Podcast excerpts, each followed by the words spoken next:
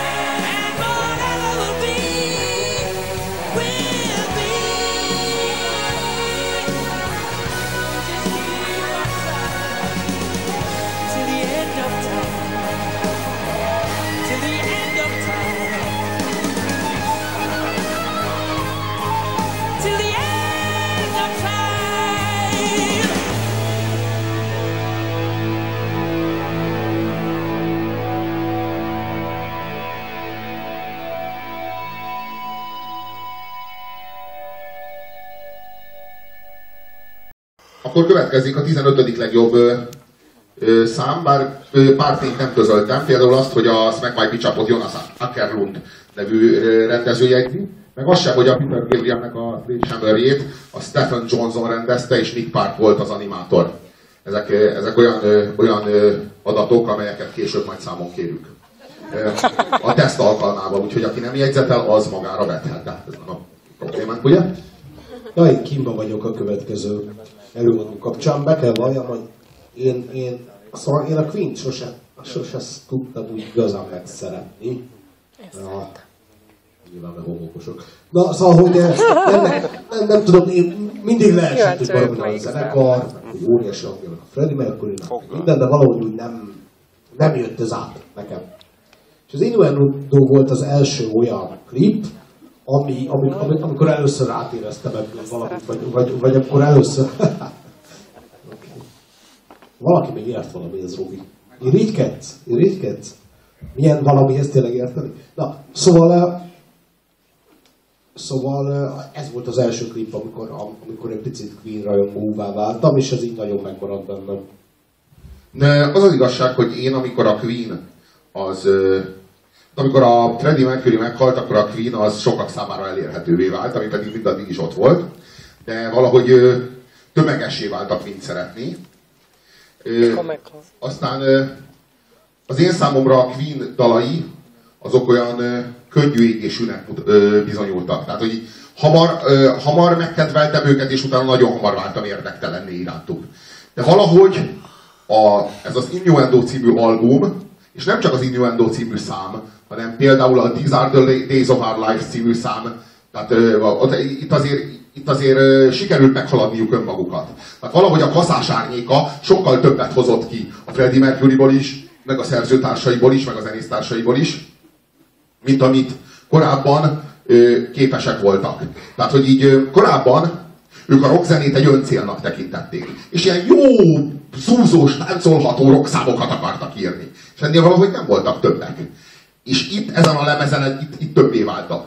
Tehát itt például ez a szám, ez, ez nagyon konkrétan elmondható, hogy művészi kvalitásokat csillogtat a zenekar részéről. Tehát ez, ez, ez tagadhatatlan. És a videóklip pedig egyszerűen felnőtt. A- Azt gondolom, hogy azért előtte is puffogtatták ezt az op- operás repertoárt, ami nyilván a Freddie Mercuryhoz nagyon közel Hát a áll. legelején. Csak, csak itt ez valahogy nagyon, nagyon összeért, és valahogy nagyon, nagyon egész lett.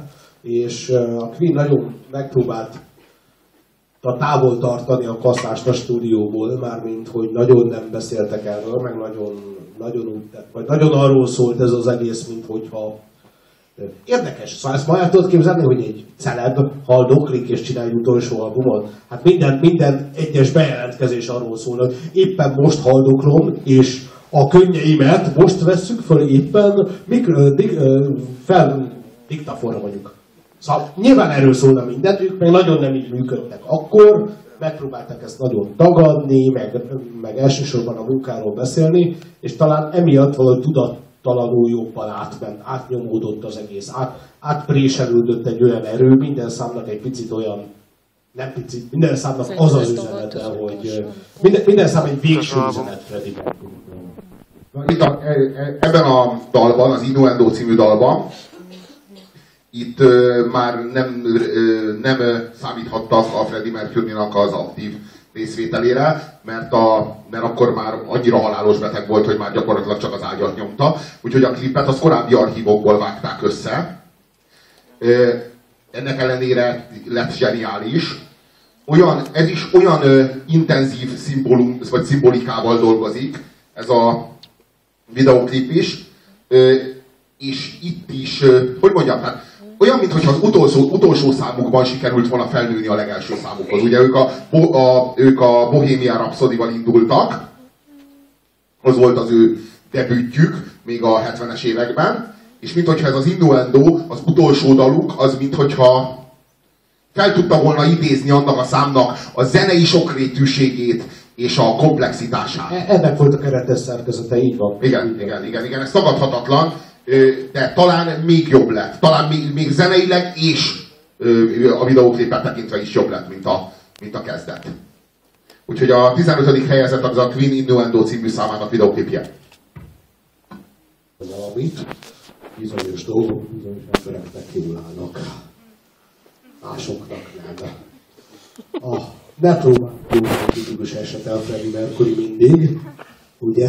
Minden kamasz gyerek rock énekesnek készül. Hát elkövettem néhány Freddie Mercury mozdulatot én is kamaszkoromban. Nem volt hálás a közönség. De én magam sem, amikor a tükörben magam, magamra csodálkoztam. Szóval, hogy azért elképesztő nem? Tehát vannak dolgok, amiket megmer magának, megmer magának engedni a Freddie Mercury, és nem, nem világ, világégője. A Michael Jackson és a Freddie Mercury az egyedüli a Földön, aki az aszfalt maszást menővé tudja tenni. Komolyan!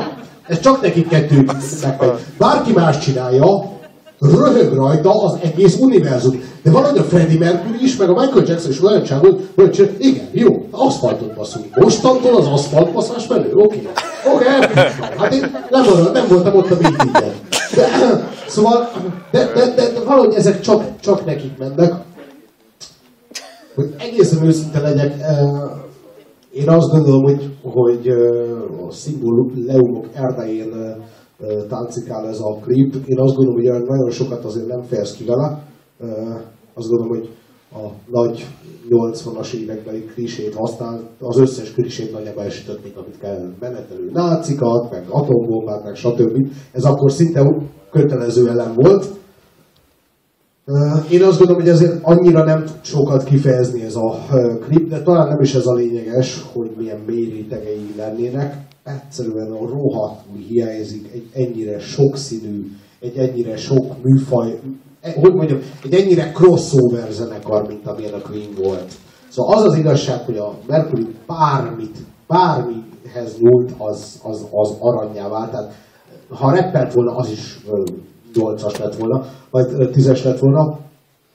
És, és nekem nagyon te, tetszik ez a fajta hol opera, hol flamenco, hol heavy metal világ egy számon belül elég nagy koherenciával, és, és nagyon hiányzik ez a fajta zenei kalandozás vágy, ami a Queenben annyira erős volt.